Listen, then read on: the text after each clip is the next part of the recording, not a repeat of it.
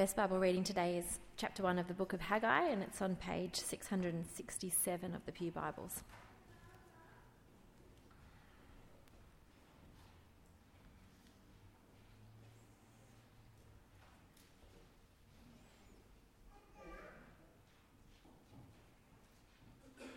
In the second year of King Darius, on the first day of the sixth month, the word of the Lord came through the prophet Haggai to Zerubbabel, son of Shealtiel, governor of Judah, and to Joshua, son of Jehozadak, the high priest. This is what the Lord Almighty says These people say the time has not yet come for the Lord's house to be built. Then the word of the Lord came through the prophet Haggai. Is it a time for you yourselves to be living in your panelled houses? while this house remains a ruin? Now, this is what the Lord Almighty says Give careful thought to your ways.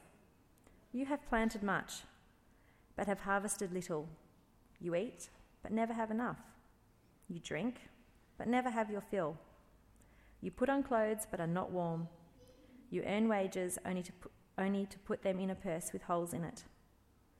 This is what the Lord Almighty says Give careful thought to your ways. Go up into the mountains and bring down timber and build the house, so that I may take pleasure in it and be honoured, says the Lord. You, you expected much, but see, it turned out to be little. What you brought home I blew away. Why, declares the Lord Almighty? Because of my house, which remains a ruin, while each of you is busy in his own house. Therefore, because of you, the heavens have withheld their dew, and the earth its crops. I called for a drought on the fields and the mountains, on the grain, the new wine, the oil, and whatever the ground produces, on men and cattle, and on the labour of your hands. Then Zerubbabel, son of Shealtiel, Joshua, son of Jehozadak, the high priest, and the whole remnant of the people obeyed the voice of the Lord their God and the message of the prophet Haggai, because the Lord their God had sent him, and the people feared the Lord. Then Haggai, the Lord's messenger gave this message of the Lord to the people I am with you, declares the Lord. So the, so the Lord stirred up the spirit of Zerubbabel, son of Shealtiel, governor of Judah, and the spirit of Joshua, son of Jehozadak, the high priest, and the spirit of the whole remnant of the people. They came and began to work on the house of the Lord Almighty, their God, on the twenty fourth day of the sixth month in the second year of King Darius.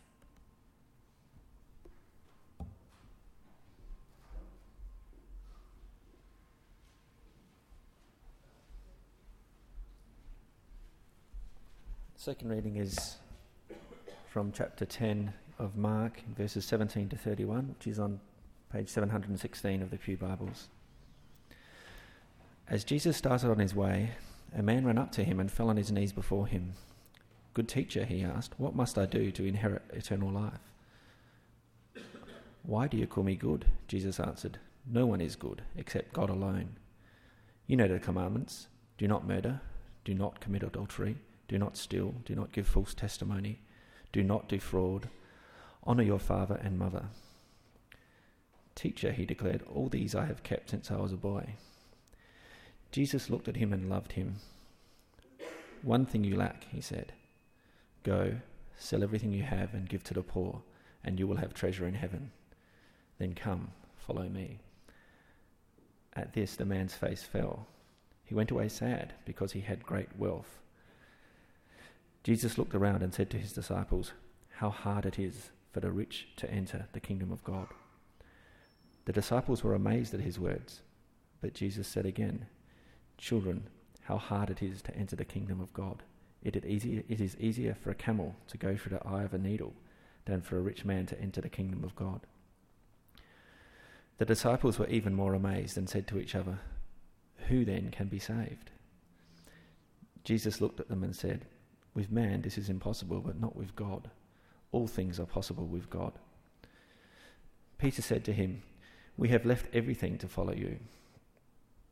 I tell you the truth, Jesus replied.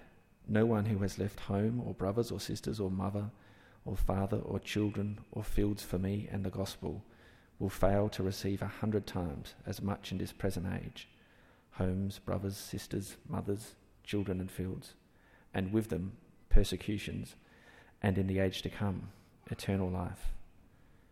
But many who are first will be last, and the last first. This is the word of the Lord.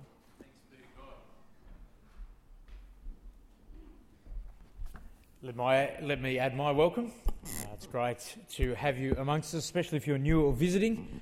Uh, well, if you could turn back to the more obscure of those two readings, the, the less well known one, the one from Haggai chapter 1 that Tam brought to us, would be a great help. We're going to look closely at that this week, and we're going to look at chapter 2 in two weeks' time, because next week we've got our uh, global mission focus week. We've got uh, uh one of our link missionaries, the PALs, are returning again to be amongst us. I'd invite you to uh, both make the most of next Sunday, but also stay around after morning tea. There'll be more opportunity to hear from Morgan and Anna and to be able to pray for them better. Uh, before I pray, though, the other thing I was remiss last week, we had the excitement of our latest member joining us, but I was busy with farewelling uh, people who were leaving to, uh, to draw attention to it. Matthew Dunn, Matthew Kerry Dunn, arrived safely last week. Um, he's now eight days, no, how many days in? 14, that's right, I've got added extra week. 14 days old and doing well. Um, that's cause for us to give thanks. Uh, and so let's thank God for Matthew's safe arrival as well as pray that God would speak to us. Uh, our Lord and Father, we thank you that you're a gracious giver of life. We thank you for uh, the gift of Matthew to the Dunns and to our church family. Uh, Father, we pray for him and uphold him now and ask that he would know every day of his life your love for him and care of him. Uh, Father, we pray that you would be at work in him by your Spirit, uh, and so too may that same Spirit be alive and at work in our hearts and minds, that as we look at your word, that you would transform us by it that we would live lives that please and honour you in everything. Uh, in Jesus' name we pray. Amen.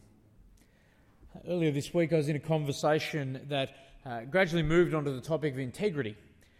Uh, and I asked the guy, it seemed appropriate, uh, I asked the guy I was chatting with directly whether his life was one of integrity. Now, he'd never considered that question. Uh, as the chat went on, it was clear that in the flurry of routine and the busyness of life, he'd never stopped to consider really much of his life. I don't think he's particularly unusual. I'm not singling him out for being strange. I think he's fairly normal. You know, we, we all agree with Socrates that, you know, the unexamined life is not worth living. It's the kind of thing you'd put on the bottom of a desk calendar and think, yes, that's right. Uh, and yet, so many Sydney-siders are you know, consumed with busyness, that cycle of work and sleep and then a weekend to recharge and do it all again, that we don't stop to think. You know, Haggai gives us a chance to break that pattern. He invites us to considered living. He invites us to, to consider what priorities we have, to, to, to consider what priority we give to the Lord's work, to building the Lord's house. Uh, the, the book Haggai, you can see in front of you, it's only two chapters long, it's fairly short. Uh, it's a collection of four messages uh, given from God between August to December, four months in 520 BC. And his repeated invitation to God's people is that they might be considerate of their ways. At 1 verse 5. Now, this is what the Lord Almighty says Give careful thought to your ways. Again, 1 verse 7. Give careful thought to your ways. Uh, we'll get to chapter 2 eventually in verse 15, verse 17. It's again that saying, give careful thought, consider your ways. Uh, the tone of that is, is both it's an invitation to stop and be, be a little self reflective, but, but there's an implication in there as well that perhaps you need to change. Perhaps there's something that needs to be done a little differently. You know, consider your ways, says Haggai to the people of God. He says it then, he says it now. As we do this morning, one main point consider your ways and prioritise the Lord's house prioritize the Lord's house. So, so Haggai comes and he's preaching in this, this period of, of crisis to people with mixed priorities or mixed up priorities. Uh, it's 520 BC. Uh, it's only been a, a, number of years, I suppose, since uh, the people of Israel returned from 70 years in exile. They'd come out of that kind of hardship. Uh, but the crisis they felt was of disappointment. You know, they'd returned from Babylon a little excited, uh, expecting the words of Isaiah 35 that you know that the desert would bloom into flower. And go, great, it's going to be fantastic when we get that. But what they found is drought and famine. So in verse 6 and 7, 1, 6 and 7, Haggai highlights the problem. Um, they're working, they're working hard, but it's for little reward. Uh, everything they turn to is disappointment. You know, they're filling their purses only to have the wallet kind of crack open and the cash spill out. And so on the first day of uh, what was a harvest festival, when all the, the kind of farmers would come in uh, and gather before they did the hard work, Haggai challenged them consider why.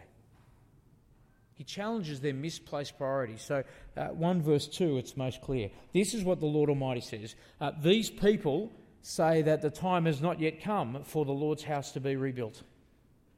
And then the word of the Lord came through the prophet Haggai Is it a time for you yourselves to be living in your panelled houses while this house remains a ruin? Yeah, they've been claiming, oh, it's just not time at the moment to worry about God's household, the, the temple.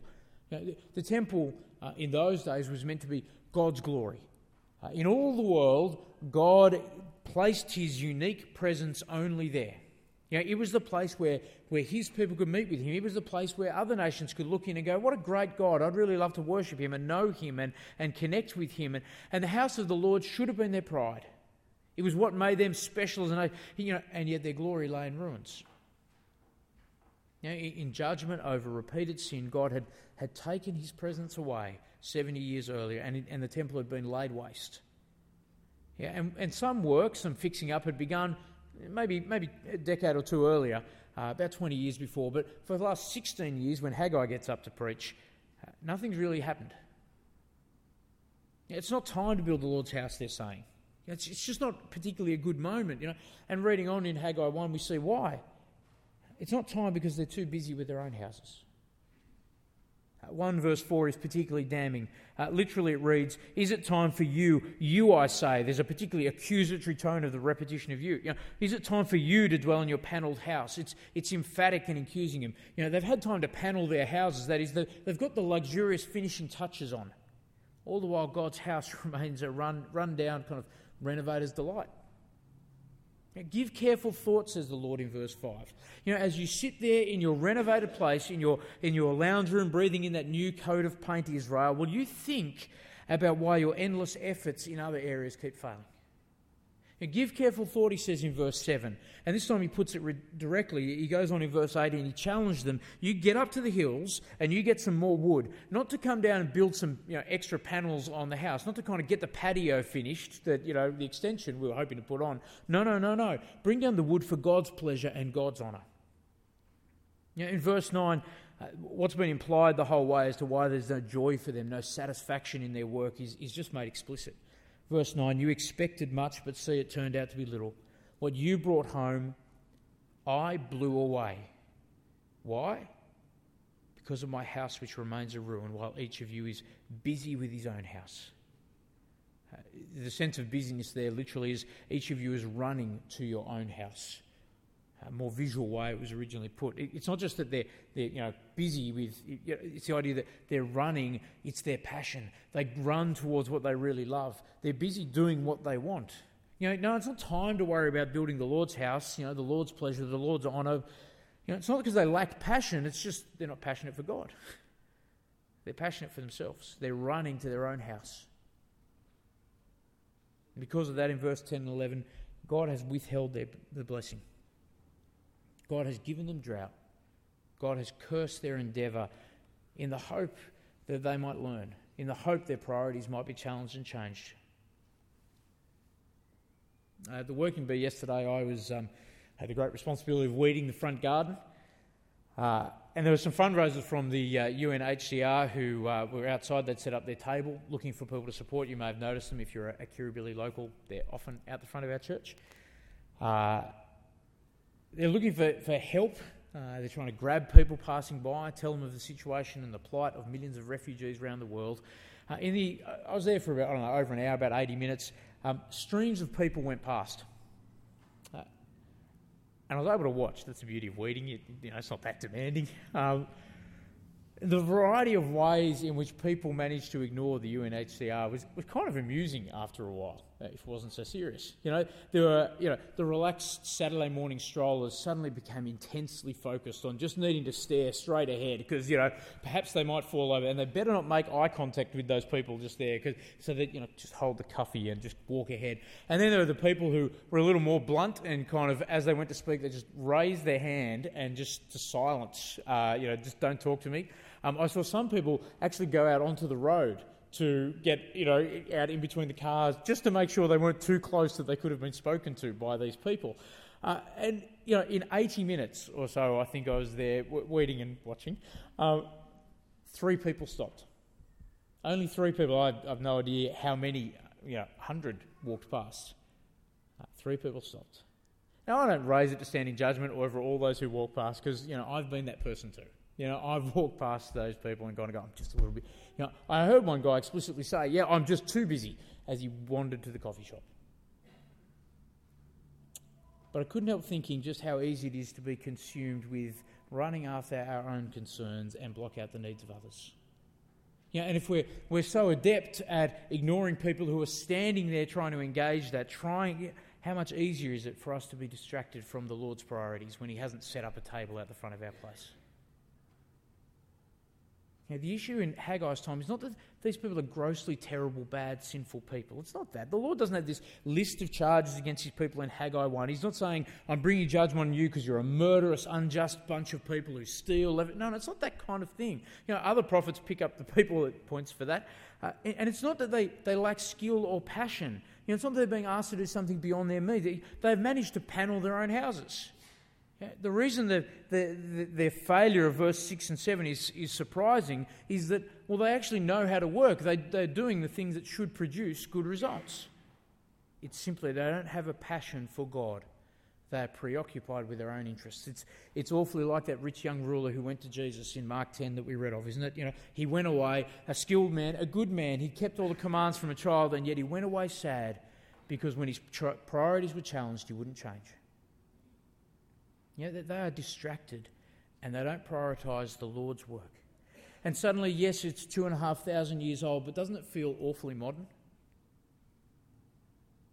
Um, yeah, it's true that the, the, situation of building the temple has changed. You know, Jesus came and he's changed completely what it is to build the house. We, we mustn't ever go back to Jerusalem with our little, you know, with our, our toolkit, uh, trying to rebuild on Mount Zion because that's been superseded forever. That's not anymore where we go to meet God.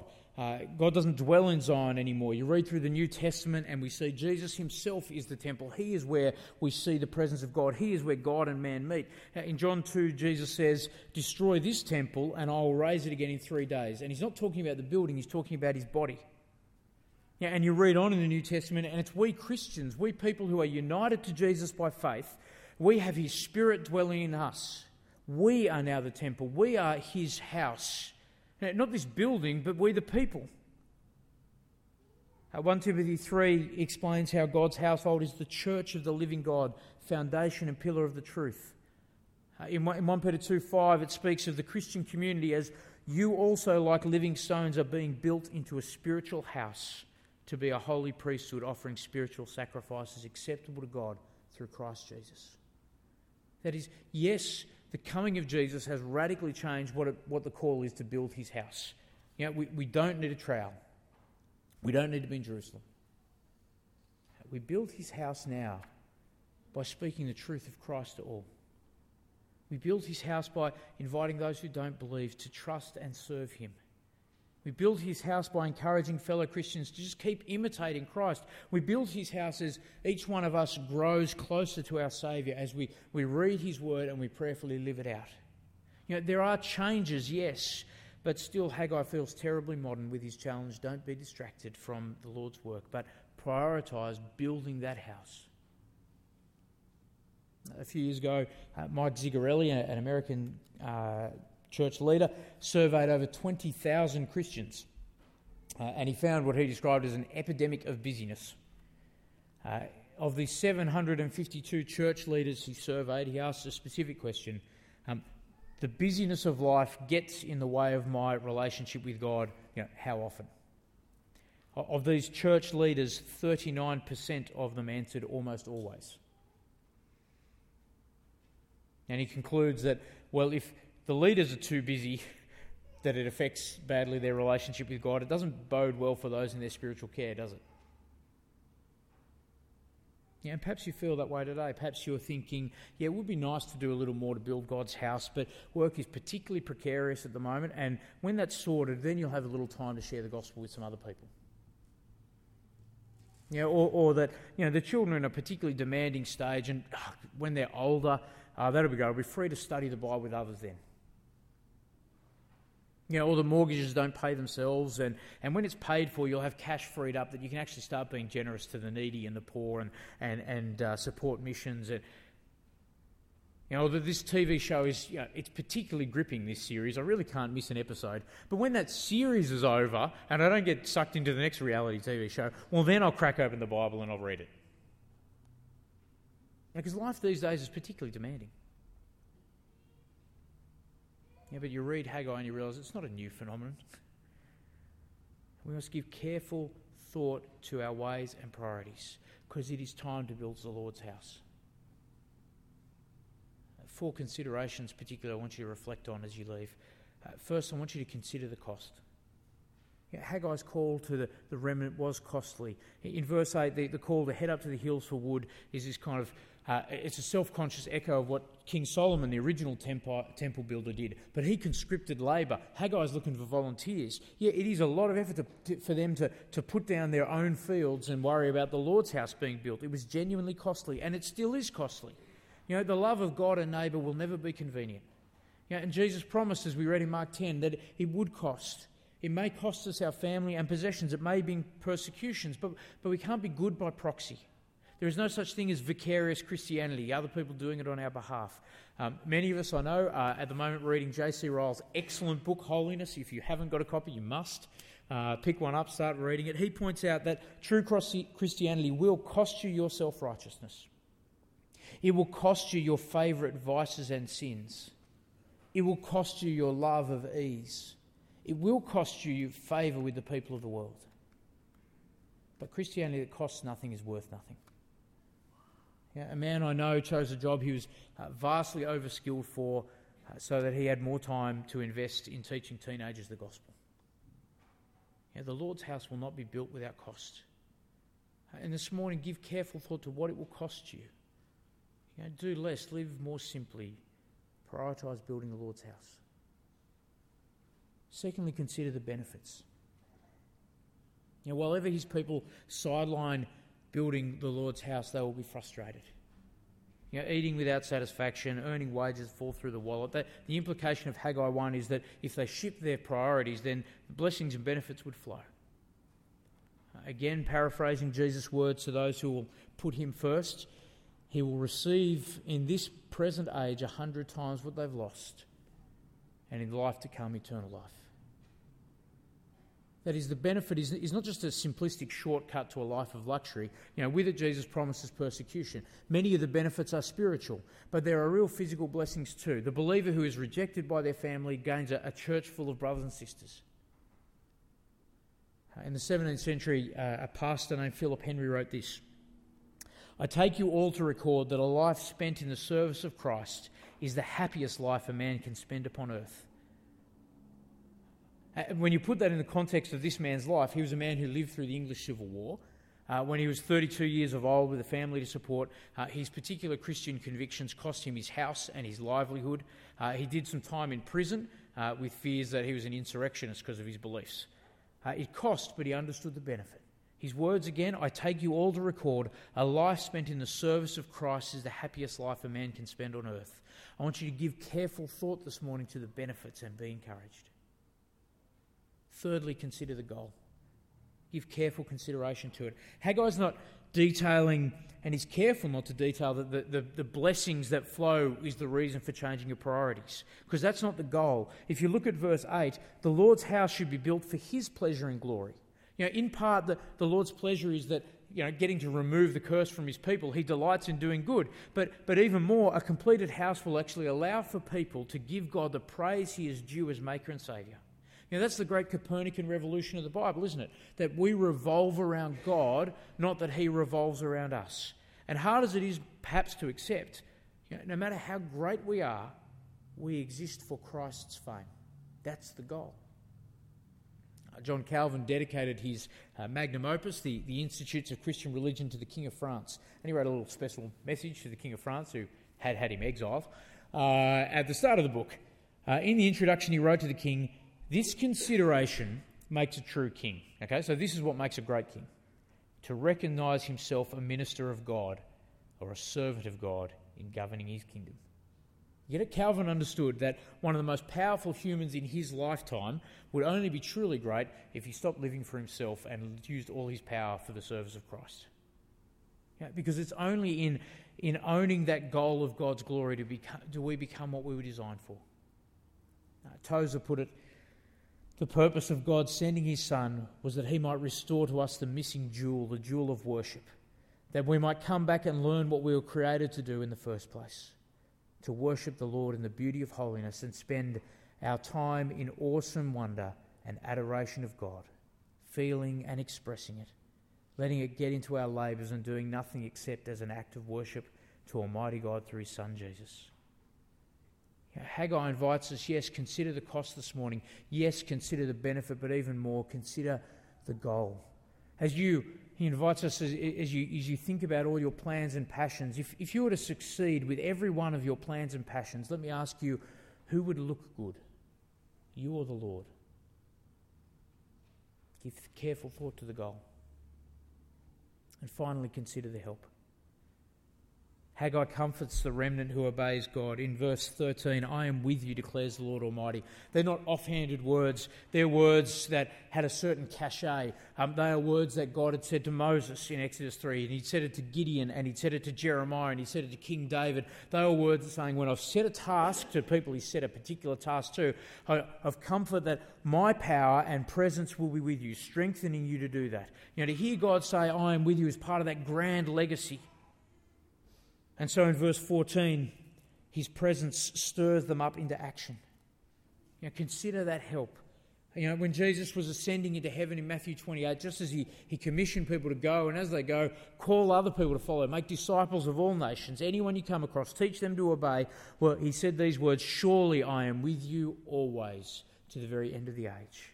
You know, it is not an easy task to build the Lord's house, but praise God, we are not doing it alone. Consider the help we have, Christ indwelling us by his Spirit.